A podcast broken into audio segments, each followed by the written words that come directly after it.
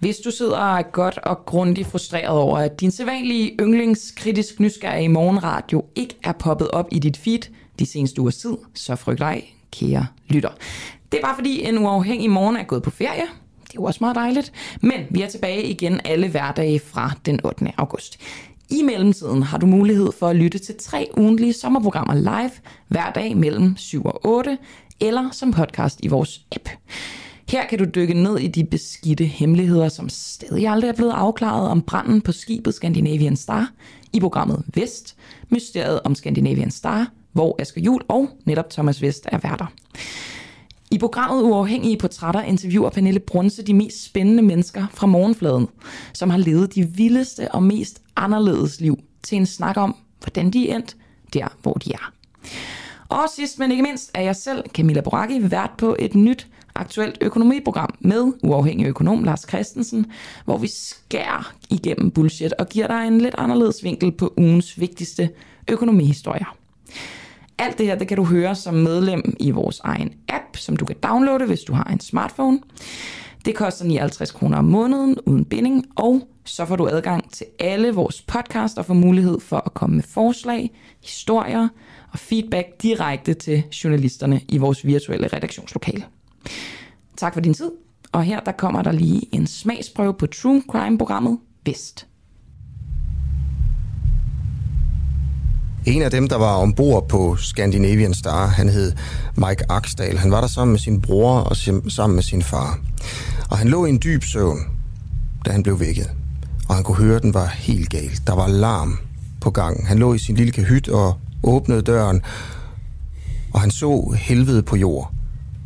Røg, mennesker, der var i panik, børn og forældre. Og han fik sin bror og sin far op, og så havde han heldigvis lige været på et røgdykkerkursus. Og det betød, at han vidste, at nu skulle han bare have snuden helt ned til gulvtæppet i den her mørke gang ombord på færgen, og så skulle han snuse sig frem til den friske luft, som strømmede fra det fri og så hen mod ilden, for at nære ilden, som sådan en bæk af frisk luft. Og det gjorde han. Han kravlede igennem det her kaos, og han kunne høre børnene skrige på deres forældre. Og de sagde mamma, pappa, fordi mange af dem var nordmænd og svenskere. Og han vidste, at hans bror og far var lige bag ham. Og han drejede til venstre. Og han drejede igen. Og han kravlede lang tid i mørket. Og da han kom ud, der var hans bror og far ikke bag ham. De lå derinde, og de var døde. Der lå 159 lig, da man gennemgik Scandinavian Star rundt omkring. Der lå forældre, der krammede deres børn.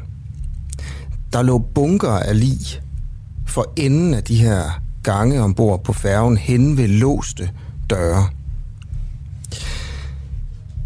Mike Axtell overlevede, det var der som sagt 159, der ikke gjorde.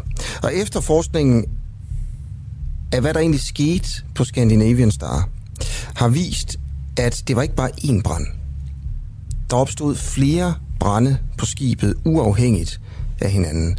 Efter al sandsynlighed var det her en påsat, eller flere påsatte brande.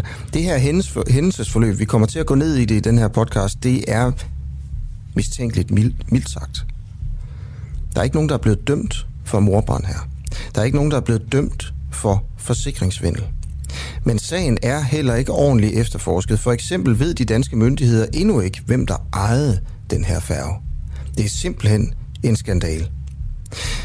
Og det vil komme frem, hvordan efterforskningen egentlig er skandaløs. Det vil komme frem i løbet af de næste 10 afsnit.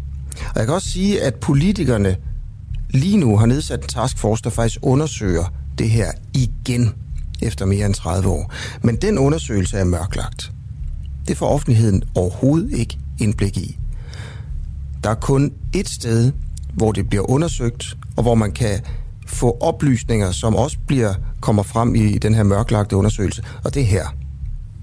I de her podcast-afsnit, der kommer der oplysninger frem, som ikke har været fremme før. Og parallelt med den mørklagte taskforce, der altså undersøger ejerforholdene, så gør vi det også.